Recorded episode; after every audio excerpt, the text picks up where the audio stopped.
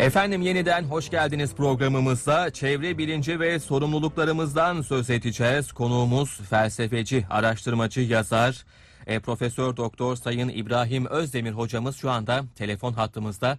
Hocam hoş geldiniz yayınımıza. Hoş bulduk. Günaydın. İyi yayınlar. Sağ olun hocam nasılsınız iyi misiniz? İyi olmaya çalışıyoruz. Allah iyilik versin pandemiden dolayı mı hocam? Yok, yok, yok. Bu son zamanlarda ülkemizde yaşanan e, çevre sorunlarından Anladım. dolayı. Evet evet evet. Özellikle bu müsilaj olayı hepimizi çok üzdü. Denizlerimizin kirlenmesi, Marmara'nın kirlenmesi. Evet evet. Marmara sadece Marmara kirlenmiyor. Marmara'daki bütün ekolojik sistem etkileniyor. Hı hı. Balıklardan tutunuz yosunlara kadar. Hı hı. Bunların üzerinde düşünmemiz lazım. Bunları kendimize dert edinmemiz lazım. Kesinlikle. çözüm yollarını düşünmemiz lazım. Bu. Onun dışında bir kederimiz yok Allah'a şükür. Eyvallah eyvallah. E, hocam peki yani hem ülkemizde hem de dünyada çevre e, sorunları biraz alarm veriyor gibi sanki. E, ne dersiniz E, gerçekten böyle kötüye doğru bir gidişat mı var? Şimdi hem e, yani tüketim tarzımız, hı. yani tüketim tarzımız, yaşam biçimimiz e, çevreyi etkiliyor. Yani kullandığımız suyun miktarı, şekli ve oranı çevreyi etkiliyor. Hı hı. Yediklerimiz çevreyi etkiliyor. Nihayetinde biz annemizde doğduğumuz andan itibaren ilk dikkat edilen nedir? Ciğerlerimize oksijen gidiyor mu? Onun için çocuğun ağlaması herkese bir mutluluk sevinci verir. Ha temiz hava gidiyor, ciğerler çalışıyor. Hı hı. Şimdi bizim ciğerlerimize giden hava kirleniyorsa, bizim içtiğimiz su kirleniyorsa, bizim yediğimiz gıdalar, gıda ürünleri çeşitli şekillerde kirleniyorsa, yani tarım ilaçlarıyla bu olabilir, e, ondan sonra GDO'lu ürünler olabilir. O zaman bu bizi etkiliyor ve bu da dönüyor tabiatı etkiliyor. Yani biz tabiattan ayrı bağımsız bir varlık değiliz. Bunu anladık. Çevre olayları bize bunu anlattı. Yani 1960'tan bu yana dünyada yaşadığımız çevre olayları insanın tabiatın efendisi, tabiatı istediği gibi kullanacağı bir e, varlık olmadığını anladık. İnsan tabiatın mütevazi bir üyesidir. Hı hı. İnsan hem dünyaya gelmek hem varlığını sürdürmek için tabiata ve tabiatın sağlıklı olmasına muhtaçtır. Dikkat ederseniz dünyada küresel bir göç yaşanıyor. Bu iklim değişiklik de- değişikliğinden dolayı, savaşlardan dolayı, Hı hı. ondan sonra kuraklıklardan dolayı insanlar nereye gidiyor? Daha iyi yaşamın olduğu bir yere doğru gidiyorlar. Yani umudun olduğu yere gidiyorlar. Bunun için bizim tabiatla ilişkimizi iyi tutmamız lazım.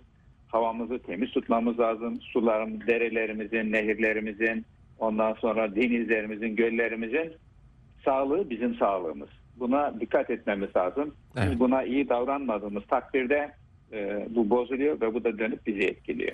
E, bizde sanki hocam az önce söylediğiniz konu oldukça önemli. Şöyle bir anlayış vardı. Biz e, tabiatı tüketiriz. E, hatta e, sömürebiliriz. Ay, tabiat kendini bir şekilde yeniler, temizler ve doğal konumuna e, kavuşur diye bir anlayış var ama herhalde öyle değil. E, biz eğer ona bakarsak e, bu bir ekosistem çer- çerçevesinde ilerliyor hayat. E, biz bakarsak o da bize bakar. Bakmazsak e, sorunlarla karşı karşıya kalabiliriz'i anlamış gibiyiz öyle mi? Evet. Şimdi biz e, Orta Asya'dan buraya atalarımız geldi. Yani Hı hı. e, bize bildiğimiz kadarıyla yine oradaki e, bir çevre sorunundan, kuraklıklardan dolayı biz Anadolu'ya geldik ve o zaman yani geleneksel toplumlarda bir yerde tabiata verdiğiniz yani tabiatı tüketmeniz, tabiatla ilişkileriniz diyelim orada kaynaklar azaldı. Oradan göçüp başka yere gidiyordunuz. Tabiat kendisini tamir edebiliyordu. Hmm. Fakat sanayileşme ile birlikte tabiat, tabiatın e, biz tabiata sentetik e, şeyler e, atıklar vermeye başladık. Bunlar petroldur, yağdır, zehirlerdir, e, plastiktir. Mesela bir plastik bin yılda çürümüyor. Evet. evet. Tabiat bunu bir şey Evet. yapamıyor. Hı hı. Ben Maldiv adalarına gittim iki yıl önce. Hı hı. Orada özel bir program çerçevesinde oradaki mercan kayalıklarındaki çevre felaketini bana gösterdiler.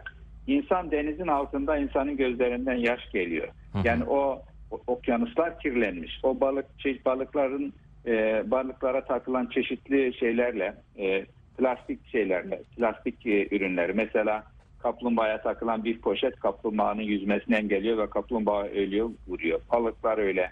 Tabi burada bütün böyle bir çevrede yetişen balıkları biz yiyoruz. O bir şekilde bize geliyor. Yani şunu diyeyim bizim modern hayat tarzımız yani ürettiğimiz sentetik maddeler atıkları tabiat dönüştüremiyor, temizleyemiyor. Evet. Bugün ülkemizin e, bir numaralı gündemi haline gelen Marmara Denizi'ndeki olay da bu. Hı hı. Marmara Denizi 40 yıldır bizim ona ilgisiz olmamız. Onun bağırtısına kulaklarını tıkamamız. Hiçbir şey yokmuş gibi davranmamız sonucu adeta bizim e, bize karşı böyle kustu. Hı hı. Affedersiniz böyle bütün şeylerini dışa vurdu. Hı hı. E, dalgıçlar aşağıya indiler. Hı hı. Yani 30 metre 40 metre aşağısı orası yukarıdan daha kötü. Hı hı. Bunu bu hale kim getirdi? Biz getirdik. Yani burada önce kendimden başlayalım. Daha sonra herkes kendisini bir sorgulaması lazım. Yani. Marmara'nın bu hale gelmesine benim etkim nedir? Hı hı. Bunu düşündüğümüz zaman bence ilk adımı atmış oluruz. Böyle bir bilinç aşağıdan yukarı doğru giderse o zaman hem yerel yönetimler hem mahalli idareler hem Ankara'daki merkezi hükümette umarım gerekli dersi çıkarır. Evet. Yani tabiata zarar verilmesini engeller. Asıl olan kirletmemektir. Asıl olan bozmamaktır. Baştan tedbir almaktır. Evet, E, evet. bunun mümkün olduğunu ben son iki yıldır Finlandiya'daydım. Orada gördüm. Hı hı. Yani anaokulunda çevre eğitimine, çevre bilincine başlıyorlar. Ben bu uzun yaz günlerinde bazen günde 20 kilometre ormanlarda, parklarda yürüyüşler yaptım. Evet. Emin olunuz tek bir poşet, tek bir atık maddesi görmüyordum. Yani piknik sonrasında yani günün sonunda herkes atığını alıp gidiyordu. Ama geçenlerde ben e, Ankara, İstanbul'un civarındaki birkaç piknik yerine gittim. Belgrad ormanlarına gittim. Taşdelen ormanlarına gittim. Hı hı. Yani ben şahsen kendim insanlığımdan utandım. Yani insanlarımız adeta her şeyi orada bırakıp geliyorlar. E bu şeyler ne oluyor? Hem orayı kirletiyor hem yağan yağmurlarla oradaki dereyi öldürüyor. Deredeki ekosistemi öldürüyor. Dere gidiyor gölü öldürüyor. Göl gidiyor Marmara'yı öldürüyor. Evet evet evet. Onun için hocam. bizim bundan ciddi olarak ders çıkarmamız Hı hı. ve tıpkı şeyde yaptığımız gibi bu pandemi sürecinin baş, nasıl üstesinden geldik? Hı hı. Bir, herkese dedi ki maske takacağız. Evet, nefes almamızı güçlendiriyor. Yani hem bizim sağlığımız, hem sevdiklerimizin sağlığı, hem de sorumlu olduğumuz komşularımızın, iş arkadaşlarımızın sağlığı için maske taktık. Takmayanı uyardık kibarca. Evet. Bazen bundan dolayı azar işittik, bazen kavgalar oldu. İkincisi fiziki mesafeye dikkat ettik. Üçüncüsü de hijyene. Daha Hı hı. sonra da aşımızı olduk. Hı hı. Ha, bu arada bir sürü komplo teorileri falan şu bu. Bizim bizim bizim için önemli olan bilimsel verilerdir. Bil- Evet. Bilgidir. Bilgi temelli olarak karar vermektir. Bunun gibi biz aynı tabiata karşı denizlerimize, nehirlerimize, ormanlarımıza da karşı aynı sevgi temelli bir yaklaşımla yaklaşırsak sadece tüketen değil aynı zaman sevgiyle, saygıyla yaklaşırsak bence e, sorunların e, Üstesinden ee, geliriz. anlamaya başlamış oluruz. Evet. Anladığımız anda da çözmeye başlamış oluruz. İnşallah. Yani hocam burada e, eleştirmek çok kolay. Bizler bazı yerlere suç bulabiliyoruz ama önce kendi sokağımızı süpürmemiz lazım herhalde. Evet. E, tabiri caizse önce bizler dikkatli olmalıyız. E, sonrasında zaten e, doğru bir şekilde e, yolunu, yönünü bulacaktır e, demek gerekiyor. Bu da e, yine eğitimle, e, davranışlarla ortaya çıkan bir e, süreç olsa gerek. Az önce bahsettiğiniz bir başka konu vardı hocam. Susuzluk, kuraklık yine çok fazla konuşuyoruz. E, y- kışın özellikle biraz yağmuru az görsek acaba bu sene kurak mı geçecek diye e, korkuyoruz ama dünya genelinde zaten böyle bir kuraklık var. E, bunun sebebi ne olabilir? E, su kullanımı noktasında ne yapmamız gerekir? Çok güzel bir soru Emre Bey. Yani e, bunu ben e, yine 2015'i ben e, Güney Afrika'ya 3 defa gittim. 98'de gittiğimde kuraklık yoktu. 99'da gittiğimde yoktu. Ama 2015 yılında gittiğimde Hı hı. daha Güney e, Afrika'nın Cape Town'a doğru uçağımız böyle alçalmaya başlayınca ben eşime dedim ki eyvah dedim Afrika'da müthiş bir kuraklık var. Ben daha önce hiç böyle görmemiştim. O filmlerde gördüğümüz o Afrika'nın düzlükleri, yeşil düzlükleri falan hep kurumuş, sararmış. Bizim şu andaki İç Anadolu'daki Konya Ovası'ndaki yani hasat mevsimindeki buğday tarlaları gibi olmuş. Bu beni çok üzdü. Daha sonra şehre geldik, otele gittik, baktık suyu dikkatli kullanın diyor. Sonra okulda konuşma yapacağımız üniversiteye gittim. E, tuvaletlere, lavabolara, her yere e, suyu dikkatli kullan. E, her gün belli saatlerde su veriliyor. Hatta orada nüfusun yüzde iki buçuğu Müslümanlar. Müslümanları hitap etmek için Town hükümeti ve belediyesi Hazreti Peygamber'in abdest alsanız bile suyu israf etmeyin hadisini her yere yapıştırmışlar. Yani Evet. su kıtlığı hayatı durdurmuş. Evet. Ben Güney Afrika'yı takip etmeye devam ediyorum. Bu pandemi döneminde orada çok kayıp oldu. Çünkü e, bu pandemiyle mücadelenin üçüncü şartı olan hijyen konusunda yeterli su olmadığı için e, gerekli e, temizlik yapılamadı ve çok e, insan öldü, çok insanlar vefat etti. E, o, şimdi onun için su önemli. Hı hı. Şimdi mesela Konya Ovası'nda biz e, çeşitli yerlerde çiftçilerimiz e, bilinçsiz bir şekilde yeraltı sularından istifade etmeye çalışıyorlar. Hı hı. Yani yer alt, yerüstü sularını bilinçli kullanmadığımız gibi her önüne gelen kuyu açıyor E, ve böylece yer altındaki suların bir ölçüsü olduğunu, bir dengesi olduğunu, bir sınırı limiti olduğunu hiç kimse düşünmüyor. Hı hı. Herkes o yıl alacağı buğdayın ve arpanın ve hatta tahılın verimini düşünüyor. Evet. Yani bir miyopluk var. Evet. Adeta e, şeyin o meşhur bir roman var Körlük diye. hı. Nobel ödüllü bir yazar e, Güney Amerikalı. Oradaki gibi adeta bir körlük var. Yani onun için diyor ki ya obruk oluştu. 40 metre derinliğinde 15 metre eninde e, Konya Ovası'nda çukurlar oluşuyor. Hı hı. Bilim adamlar gidiyor bakıyorlar ki yer altındaki suları hepsini çekince oradaki ekoloji bozulunca oradaki minareller, oradaki diğer bütün şeyler orada çukurlar oluşuyor. Hı hı. Ben aynısını mesela e, Kuzey Afrika'yı baştan başa e, gezen, inceleyen bir Japon çevreciyle konuştum. Hı hı. O bana dedi ki ya Kur'an e, Kur'an'da Allah açık ve net olarak evreni, kainatı, tabiatı belli bir ölçüyle, belli bir mizanla, belli bir takdirle yarattığını ısrarla söylemesine rağmen Hı hı. Müslümanlar niçin e, tabiatla ilişkilerinde bu kadar ölçüsüz? Kuzey Afrika'da herkes istediği gibi su çıkarıyor. Hı hı. Yakın bir zamanda eğer biraz az yağmur yağarsa bu insanlar susuzluktan ölür çünkü yeraltı sularını bitirdiler.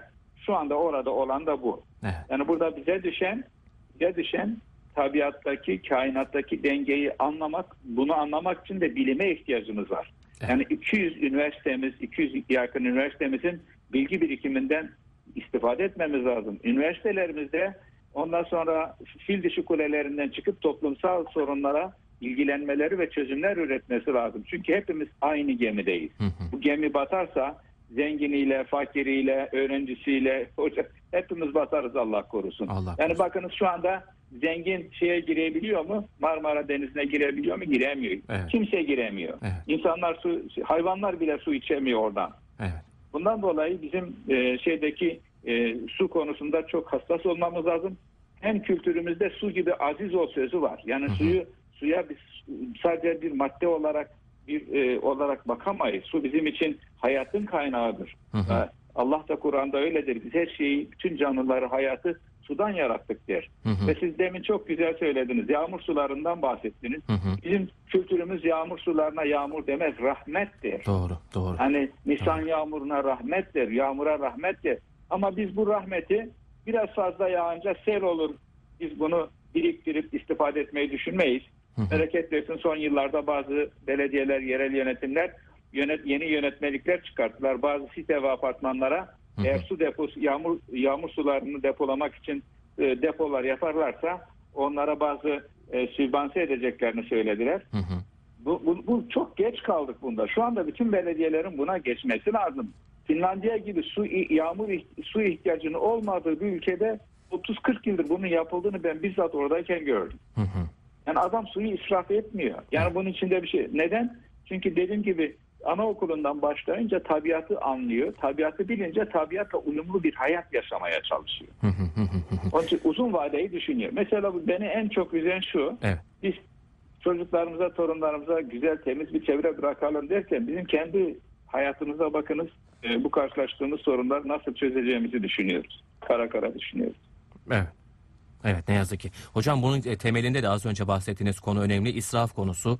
Yani e, verdiğiniz hadisi şerif e, çok kıymetliydi. Akarsu kenarında abdest alıyor olsan dahi Evet, suyu israf evet. etme diyen bir medeniyet, bir anlayış, bir inancın mensupları olarak e, bu kadar tüketime e, adapte olmak, bu kadar tüketim toplumu olmak e, çok normal değil herhalde. Bizler e, ihtiyacımızın fazlasını tüketiyoruz. E, kaynağımızı hiç düşünmüyoruz. Kaynaklar da sanki hiç bitmeyecekmiş gibi davranıyoruz sanki. Ama o kaynaklar da bitmez, bitmez tükenmez değil elbette. Evet. Şimdi e, ben Orta Doğu Teknik Üniversitesi'nde çevre etiğiyle ilgili tezimi Nisan 26 Nisan 2000 1996'da bitirdim. Hı hı, O zaman Çevre Bakanlığı benden bir çevre bilincini yükseltmek için bir kitap istedi. hı hı, Ben de Çevre ve Din diye bir kitap yazdım. 1997'de Çevre Bakanlığı tarafından basıldı. Buradaki amacım hem diğer dinlerin hem de İslam'ın çevre insan ilişkisini ortaya koymaktır. Çünkü Anadolu'da biz sadece Müslüman olarak yaşamıyoruz. Bizim Ermeni komşularımız var, Yahudi komşularımız var, Hristiyan komşularımız var. Yani küreselleşmeden dolayı ülkemize gelip çalışan Hindular var, Budistler var. Yani böyle hatta Kızılderili kültürünün şeyini e, e, e, bakış açısını bile yansıttım. Hı hı. Bakın ta 1997'de kitaptan bir alıntı yok diyeyim. Hı hı. Arada geçmiş 20 24 sene Hı hı. keşke buna e, şey yapılsaydı. Yani kulak verseydi. Özellikle de bu işten sorumlu olan bürokrasi. Hı hı. Yani bu hem Çevre Bakanlığı bürokrasisi hem yerel yerel bürokrasi yani belediyeler hem sivil toplum kuruluşları hem de sanayi kuruluşları. Ey insanlar burnuma ölüm kokusu geliyor. Bu dünya dünyanın feryadı. Dünya böyle konuşuyor. Dünyaya bir e, yazarımız dünyayı böyle konuşturmuş.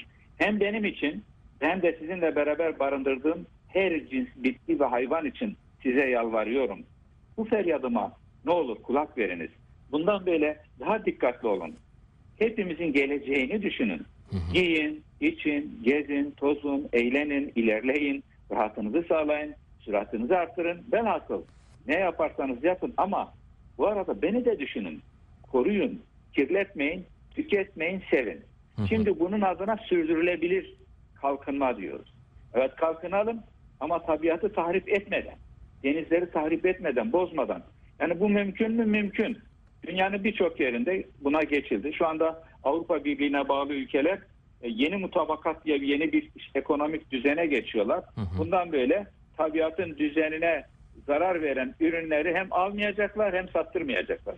Bizim buna da ayrıca hazır olmamız lazım. Yani çiftçilerimiz ve devletimiz şimdiden bu yeni yeşil mutabakata e, kendilerini uydurmazlarsa e, şu olarak da yani bizim e, ürünlerimiz seralarımızda veya da çiftçilerimizin tarlalarında kalabilir. Hı hı. Burada mesela şeyin yine beni dikkate alarak birazcık olsun ek emek ve masraftan kaçınmayın ki size ve gelecek nesillere, bitkilere ve hayvanlara güzel, tatlı, uygun vatan ol- olma vasfını koruyabileyim. Hı hı. Yani buradaki sanayicilerimizin, endüstrimizin biraz ek yatırımla atıklarını temizlemeleri gerekiyor. Evet. Ondan sonra hepimizin bu şekilde ek bir masraf yapıp yani bizim e, biz e, iş yaptıklarımız sonucunda tabiatı kirletmememiz, zarar vermemiz esas ilke olmalı Evet. diye düşünüyorum. Hı. Bu biraz daha metin uzun fakat keşke o zaman e, buna kulak verilseydi yani. Evet evet evet. E, hocam o zaman e, şunu söyleyelim son olarak. Yani bizim bireysel manada e, en temel olarak yapabileceğimiz şeyler e, neler diye sorsak size. Tüketim alışkanlıklarımız noktasında neler yapmalıyız? Hayat tarzımızda ne gibi değişikliklere gitmeliyiz? Daha akılcı alışverişle çevre korumasına nasıl katkıda bulunabiliriz diye sorsak neler söylersiniz? Şunu söyleyeyim, sadece reklamların ve tüketim kültürünün esiri olmadan daha çok al, yenisini al, al, kullan, at. Yani kapitalist tüketim kültürünün kölesi olmadan özgürleşerek, edebiyata dönerek, Hmm. şiire dönerek biz buna bir çözüm bulabiliriz. Bizim ta- insan tabiat ilişkisini muhteşem şekilde anlatan şairlerimiz var. Evet. Yani e, Ahmet Haşim'den, Mehmet Akif'ten, ondan sonra Ahmet Hamdi Tanpınar'dan, Nazım Hikmet'e kadar, Nazım Fazıl'a kadar ben hiç ideolojik bir ayrım yapmadan bu şairlerimizin tabiatla ilgili şiirleri okuyunca büyüleniyorum. Evet. Huzur doluyorum. Evet. Yani tabiata karşı içim sevgi doluyor. Hı hı. Bunun yanında bizim tasavvuf kültürümüz bu açıdan çok zengin. Yani Yunus Emre, Mevlana, ondan sonra Fuzuli'ye kadar, Fuzuli'nin su kastesine kadar. Evet, evet. Yani biraz böyle kendimize, kültürümüze farklı baktığımızda bunu görebiliyoruz. Bakınız ben son günlerde şunu okuyorum. Bu Marmara'daki müsilaj olayından sonra e, Mehmet Akif 1913'te Balkan Savaşları'nın en karanlık günlerinde bir şiir yazıyor. Hakkın sesleri olarak diyor ki Evet. sahipsiz olan memleketin batması haktır. Sen sahip olursan bu vatan batmayacaktır. Evet. Feryadı bırak, kendine gel. Çünkü zaman dar. Uğraş ki telafi edecek bunca zarar var. Hı hı. Şimdi şimdi savaşın şekli değişti. Doğru. Şimdi tabiatla olan ilişkilerimiz bakınız artık düşman Marmara'yı düşman bu hale getirmedi. Marmara'yı tabiata düşman, tabiata yabancı, tabiatı dışlayan bir anlayış bu hale getirdi. Öyleyse bizim buna dur dememiz lazım.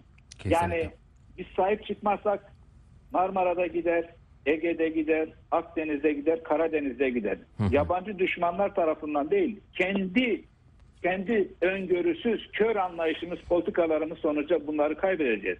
Ha, yapacağımız şey de Mehmet Akif söylüyor. Sen sahip olursan bu vatan batmayacaktır. Evet. Yani sadece her şeyi Ankara'dan beklemek, her şeyi belediye başkanından beklemek doğru değil. Biz bilinçli vatandaşlar olarak hem kendimiz için hem ondan sonra herkes için bir şeyler yapmamız lazım.